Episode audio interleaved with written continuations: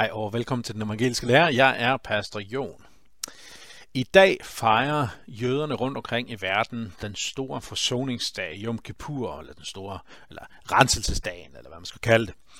Øh, den store forsoningsdag, som, som er den helligste, vigtigste, eller i hvert fald den mest hellige øh, højtid overhovedet Øh, for jøder, særligt religiøse jøder, men det er faktisk sådan, at mange sekulære jøder også helligholder denne dag, faster denne dag, går i synagogen denne dag, måske lidt på samme måde som, som øh, øh, mange danskere, som ellers ikke nødvendigvis går særlig meget op i den kristne tro, til jul alligevel går i kirke, og nogen også til påske. Sådan lidt på samme måde med stor forsoningsdag for øh, en del øh, ikke særlig religiøse jøder. Så den dag er alligevel noget helt særligt.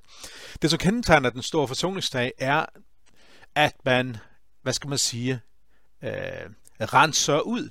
Det er 10 dage efter øh, øh, øh, det jødiske nytår, det vil sige det nye år går i gang, og, og så begynder man, indleder man det her nye år ved at søge soning for fortidens sønder for det sidste år, og så renser det ud for at gøre klar til et nyt år øh, med et øh, går et nyt år i møde, øh, rene og øh, retfærdige, så at sige.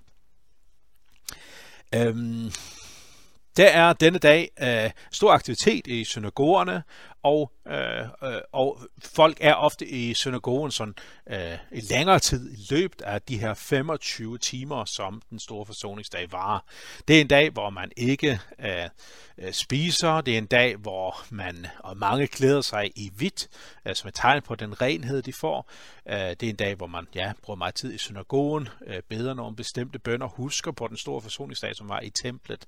Øh, man, man, man afholder sig fra, fra sex, man afholder sig fra at gå med ledersko. Altså der er forskellige begrænsninger den dag, øh, som ligesom øh, understreger, at vi har at gøre med en helt særlig, særlig højtid, et særlig øh, dag i den jødiske kalender. Øhm, den her store forsoningsdag, det er ikke noget, som, som, øh, som er et nyt fænomen. Det er faktisk noget, som stammer helt tilbage fra øh, øh, den første tid i, i, øh, i, i øh, øh, folkets Israels historie efter de har været i Ægypten. Der kommer de ud i ørkenen, og her får de forskellige forordninger fra Gud, en, en lovgivning, en grundlov, så at sige, hvordan de skal leve her på jorden, men også en, en åndelig lov, en åndelig lovparagraf, som, hvor man indrettede gudstjenesten på en særlig måde, med at man indrettede et tempel, hvor gudstjenesten skulle foregå, offertjenesten skulle foregå. Øh, det her tempel, det var indrettet sådan, at, øh, at du havde forgården, som gjorde den ydre ramme. Her var der naturligvis kun de religiøse, der måtte komme, det vil sige ikke troende hedninger, øh, som ikke var konverteret til jødedommen, og ikke kom ind i forgården. Forgården var kun for øh, jøderne. Øh, og så øh, der øh, gik man op i templet for at bede og tilbede, lytte til forkyndelse, modtage øh, velsignelsen, og så øh, lidt længere henne, der havde du det hellige rum. Det hellige rum var kun for, for præsterne, præsteslægten, øh, for det her for, forrettede de, øh, de, de, de øh, daglige ofre og, og så videre. Og så inde i det hellige, der var der et særligt rum, som var det allerhelligste. Det var, der var et stort, tungt forhæng, som skilte det fra, fra de øvrige tempel, og her var der et særligt eksklusivt sted, som var lukket hele året rundt, med undtagelse af den store forsoningsdag. Men det var ikke alle og enhver, der måtte komme derind. Kun øverste præsten, og ikke uden at gøre noget som helst i forvejen. Nej, han skulle gå gennemgå en stor renselseshandling for at gå derhen. Han skulle øh, have nyt tøj på. Han skulle gennem en sådan rituel renselse. Det var faktisk sådan, at han ikke, i hvert fald på, øh, øh, det, ble, det var sådan, at han helst ikke skulle sove inden for at undgå for ufrivillig sædafgang, for det så ville han være erklæret uren og kunne ikke gøre tjeneste i, i templet. Så det var virkelig sådan en, en forberedelse som man skulle i gang med. Og faktisk var det også sådan, at de her ofre, som, som, som blev offret her den store forsoningsdag, det skulle øverste præsten på en særlig måde tage sig af. Alle andre ofre kunne han lade sine præster tage sig af, men denne dag var en helt særlig, og her skulle den øverste præst altså gøre tjeneste, dog ikke uden først at forberede sig. Og så den største forberedelse, inden han kunne kunne forrette noget for folket, så skulle han skaffe soning for egne sønder. Øh, og derfor offrede han en, en tyr øh, for vegne egne sønder og sit hus, det vil sige øh, ja, sin, sin, sin slægt præsteslægten øh, skaffede han soning for, for at de kunne gøre tjeneste for i templet, for han selv kunne gøre tjeneste. Først blev han nødt til at være ren, før han kunne få rette tjenesten for folket. Og det startede med, at han offrede den her tyr, og så tog han blodet af tyren ind i det allerhelligste og smurte øh, blodet af tyren på zonedækket på øh, pagtens ark, som indeholdt blandt andet de 10 bud, som er øh, Øh, det særlige tegn, det særlige symbol på Guds lov, Guds vilje, og den lov, som afslører mennesker som synder, både dengang og nu. Og derfor er det blodet, bliver, kommer på den her pagtens ark, og soner øh, øh, øh, sønnen, sådan at vi kan stå rene over for Gud. Så altså, øverste går ind og gør det, og når han har gjort det, så går han i gang med at zone folkets synd, eller øh, øh offerne i forhold til folkets synd. Det første, det er, at, øh, at folket de udvælger to bukke, og den ene buk tager han øh, og, og slagter, og blodet af denne buk tager han ind i, bag ind i de allerhelligste, ligesom han gjorde ved tyren, og nu får skaffet soning for folket. Dernæst så, så skaffer han også renselse for templet, for, for alderet osv., fordi alt skulle indvies på ny, øh, fordi nu er der et nyt år, og vi skulle gå en ny fremtid i møde. Efter det, så kommer den anden buk bliver taget frem. Og så lægger øverstepræsten sine hænder på den her buk, og så at sige overfører hele folkets synder på den her buk. Altså man har skaffet soning over for Gud, men nu overfører man også alle synderne på den her buk, og så slipper man den løs ud i ørkenen til øh, Azazel. Azazel skal sandsynligvis forstås som et, øh, et, et navn for det onde øh, symbol for Satan. Altså man skal overgive søndebukken ud til, til Satan. For man kan sige, at hvor er det, vi, vi står skyldige i forhold til synd? Jo, på den ene side, så er det selvfølgelig over for Gud, som vi har forbrudt os imod. Han, som er den hellige, ham, som bestemmer. Men på en eller anden måde har øh, Satan også gjort krav på os, fordi vi valgte Gud fra og blev sådan Satans øh, børn, vredens børn, øh, underlagt denne verdens Gud, som er, er Satan. Og derfor skulle der også en syndebuk ud til, til Satan. Øh, og så var der lidt øh, anden alter øh, offerhandling siden han også, men nu var forsoningen sket, nu var øh, Yom Kippur havde nået sit mål, og nu kan man begynde det nye år med, ja, så at sige, god samvittighed. Så vidt øh, den store forsoningsdag, som jøderne praktiserede den, og lidt om, hvordan de praktiserer den i dag. Det har sin baggrund særligt i 3. Mosebog kapitel 3, kapi, nej, øh, 3. Mosebog kapitel 16. 3. Mosebog kapitel 16.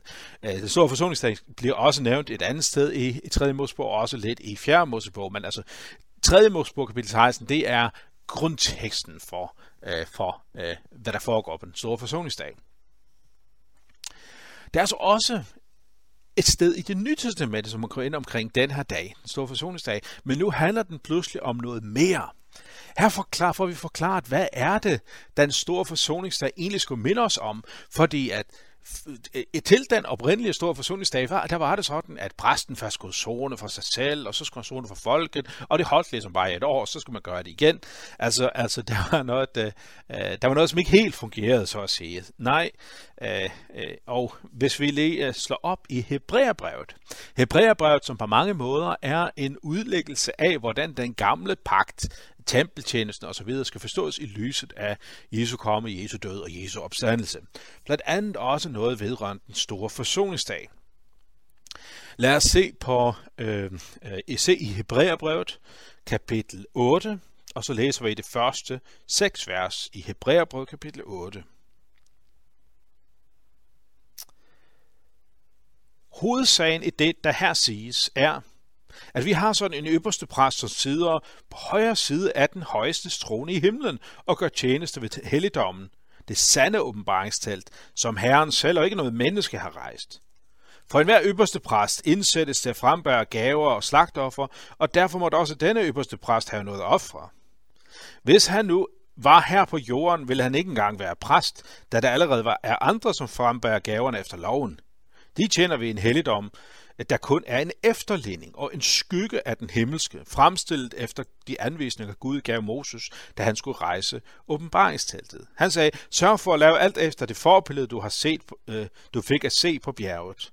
Men nu har Kristus fået en langt højere tjeneste, i det han er formidler af en bedre pagt, der er lovfæstet ved bedre løfter.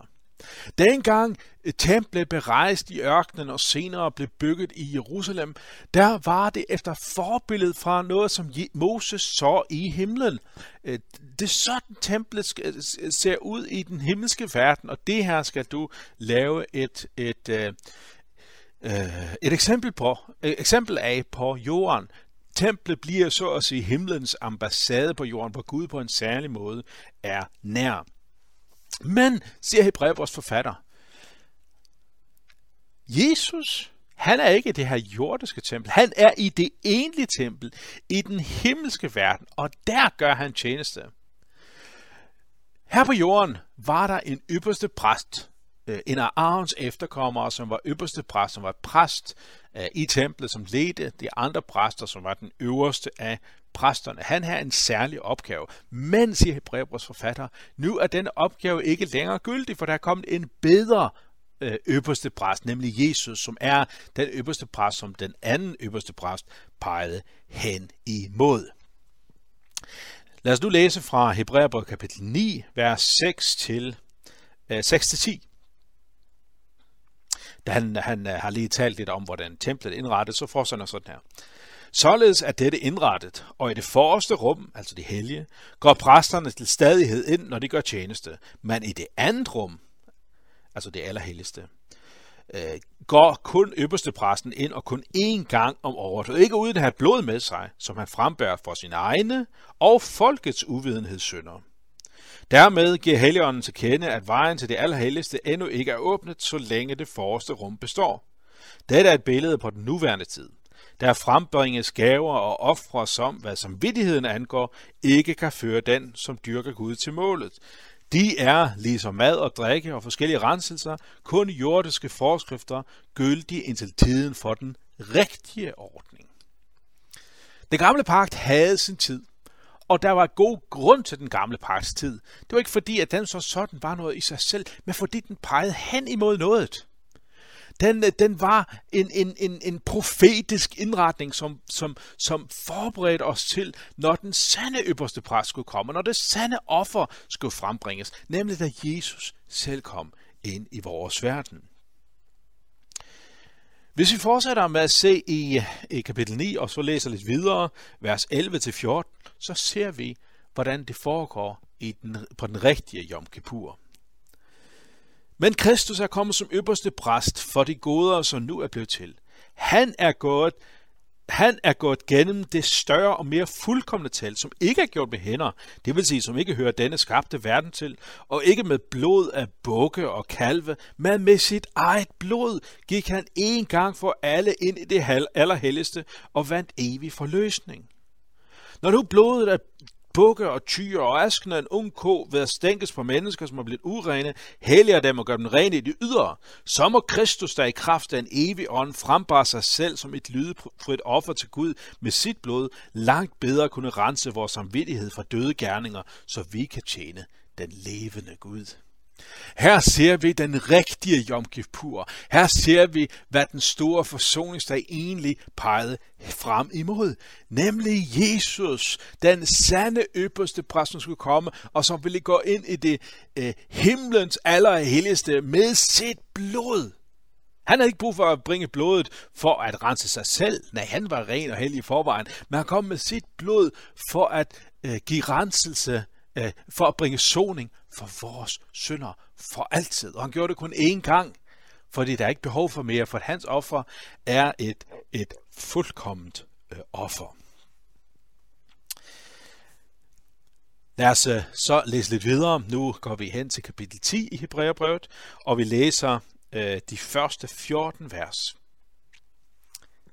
For da loven kun indeholder en skygge af de kommende goder, og ikke selve tingenes skikkelse, kan den aldrig ved hjælp af de gentagende årlige ofre, som er vedvarende fremfærd, føre dem, der kommer med den til målet, altså på store forsoningsdag. Vil man ellers ikke være hørt op med at frembringe ofre, når de, der dyrker Gud, ikke er så nogen synd bevidst, eftersom de en gang er blevet renset?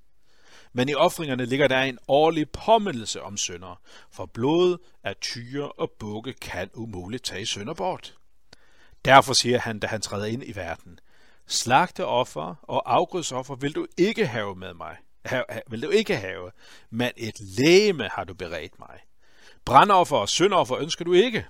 Der siger jeg, se, jeg er kommet. I bogrullen er der skrevet om mig for at gøre din vilje, Gud. Mens han først siger slagtoffer, afgrødeoffer, brandoffer, syndoffer vil du ikke have, og du ønskede dem ikke, og det er dem, der frembæres som offer ifølge loven, så fortsætter han. Se, jeg er kommet for at gøre din vilje. Han ophæver altså det første for at sætte det andet i kraft. Og efter hans vilje er vi blevet helliget. Ved Jesu Kristi læme er ved at Jesu Kristi læme er blevet offret en gang for alle. En hver anden præst står dag efter dag og forretter tjeneste og frembærer regelmæssigt de samme ofre, som alligevel aldrig kan fjerne synder. Men denne præst har frembort et eneste evigt gyldigt offer for synder, og derefter tage sæde ved Guds højre hånd, hvor han, kan, hvor han kun venter på, at hans fjender skal blive lagt som en skammel for hans fødder. For ved et eneste offer har han for altid ført dem, han helliger til målet. Jesus er det fuldkommende offer, som bragte fuldstændig soning. Der er intet længere, der skiller os fra Gud. Det eneste, der skiller os fra Gud nu, det er vores vantro, hvis vi ikke tager imod det gaver, som Jesus giver os. For der er ikke længere nogen synd, der skiller os fra Gud, for alt er sonet. Der er intet længere at komme efter. Alt er sonet. Øh, Hebræerbrevet forklarer det meget klart og tydeligt, men der er også andre steder, øh, der er også andre steder i det nye testamente, hvor samme tema bliver taget op. Øhm, for eksempel, hvis vi ser øh, på øh, 1. Johannesbrev, 1. Johannesbrev kapitel 2, øh, hvis vi læser de to første vers. 1. Johannesbrev kapitel 2, vers 1 og 2. Mine børn, dette skriver jeg til jer, for at I ikke skal synde. Men hvis nogen synder, har vi en talsmand hos faderen, Jesus Kristus, den retfærdige. Han er et sonoffer for vores synder, og ikke blot for vores, men for hele verdens synder. Han er et sonoffer, som har bragt fred mellem os og Gud. Og lad os tage et, øh, et eksempel mere.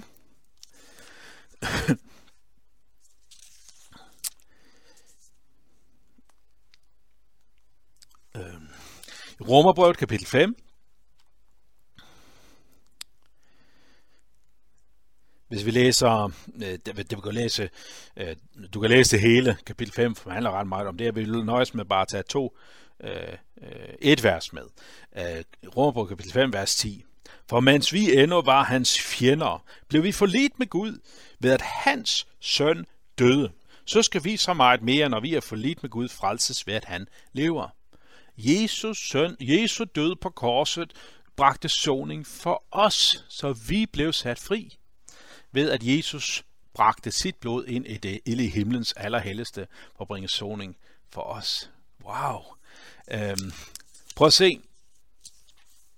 Øh, 2. Korintherbrev. 2. Korintherbrev. Øh, kapitel 5. Og øh, Øh, hvis vi kunne tage vers 20 og 21, 2. Korinther kapitel 5, vers 20 og 21, der står der sådan her, så er vi altså udsendinge i Kristi sted, i det Gud så at sige formaner gennem os. Vi beder på Kristi vegne, lad jer forlige, forsone, forlige med Gud. Og så fortsætter han. Ham, der ikke kendte til synd, har han gjort til synd for os, for at vi kunne blive Guds retfærdighed i ham. Jesus blev gjort til synd for os på korset for at, øh, for at øh, øh, øh, for at gå ind i det allerhelligste på vegne af os og bringe soning øh, for os. Øh, så du kunne blive ved med at finde rigtig mange vers i det nye testamente. Jeg vil kun tage et mere fra det nye testamente med, og så skal vi gå til en tekst fra det gamle testamente. Øh, det her er fra Johannes evangeliet, og hvis du bare kender lidt til Bibelen, så kender du garanteret sikkert det her vers. Johannes evangelie kapitel 3, vers 16, det er det, som man nogle gange kalder for den lille Bibel, fordi det opsummerer sådan Bibelens budskab. Der står sådan her, for således elskede Gud verden, at han gav sin enbårne søn, for at den hver, som tror på ham, ikke skal fortabes med have evigt liv. Han gav Jesus til denne verden for at bringe soning, for at bære vores synder. Lad os så her til sidst se på et enkelt kapitel fra det gamle testament. Igen et utroligt kendt kapitel, og der er en god årsag til, at det er så kendt, fordi det nemlig øh, forklarer, hvordan Jesus er opfyldelsen på den store forsoningsdag. Øhm, vi læser hele kapitlet. Det er ikke et langt kapitel. Det består kun af 12 vers. Esajas bog. Profeten Esajas bog, kapitel 53. Hvem troede på det, vi hørte? For hvem blev Herrens arm åbenbart? Han skød op foran Herren som en spire, som et rådskud af den tørre jord. Hans skikkelse havde ingen skønhed. Vi så ham, men vi brød os ikke om synet. Foragtet og opgivet af mennesker. En lidelsernes mand, kendt med sygdom. En man skjuler ansigtet for. Foragtet. Vi regnede ham ikke for noget. Men det var vores sygdom, han tog. Det var vores lidelser, han bar. Og vi regnede ham for en, der var ramt, slået og plaget af Gud. Men han blev gennemboret for vores overtrædelser og knust for vores sønder. Han blev straffet for, at vi kunne få fred. Med hans sår blev vi helbredt. Vi flakkede alle om som får. Vi vendte os hver sin vej, men Herren lod alle vores skyld ramme ham. Han blev plaget og mishandlet, men han åbnede ikke sin mund. Som et lam, der føres til slagtning, som et får, der er stumt, mens det klippes, åbnede han ikke sin mund. Fra fængsel og dom blev han sat bort. Hvem tænkte på hans slægt, da han blev revet bort fra det levendes land? For mit folks synd blev han ramt. Man gav ham gravplads forbrydere og gravplads blandt de rige, skønt han ikke havde øvet uret, der fandtes ikke svig i hans mund. Det var Herrens vilje at knuse ham med sygdom. Når hans liv er bragt som et skyldoffer, ser han afkommer for et langt liv, og Herrens vilje lykkes ved ham. Efter sin lidelse ser han lys. Han mættes ved sin indsigt. Men tjener bringer retfærdighed til de mange, og han bærer på deres synder. Derfor giver han ham del med de store, med de mægtige del han bytte, fordi han hengav sit liv til døden og blev regnet blandt lovbrydere. Men han bar de mange synd og trådte i stedet for syndere. Begrebet syndebuk, det kommer faktisk fra den store forsoningsdag, nemlig 3. Mosebog kapitel 16. Her hører vi om søndebukken, eller søndebukkene. den ene, som bliver bragt ind i de allerhelligste, øh, blodet af, øh, blodet af denne buk bliver bragt ind i de allerhelligste for at bringe soning for vores synder over for Gud. Og den anden syndebuk bliver bragt ud til Satan, som har krav på os syndere, fordi vi har valgt Gud fra øh, ved, ved vores åndelige forfædre, øh, ved vores øh, øh hvad hedder det, forfædre, første forfædre Adam og Eva, øh, og ved at vi selv synder, ligesom de gjorde.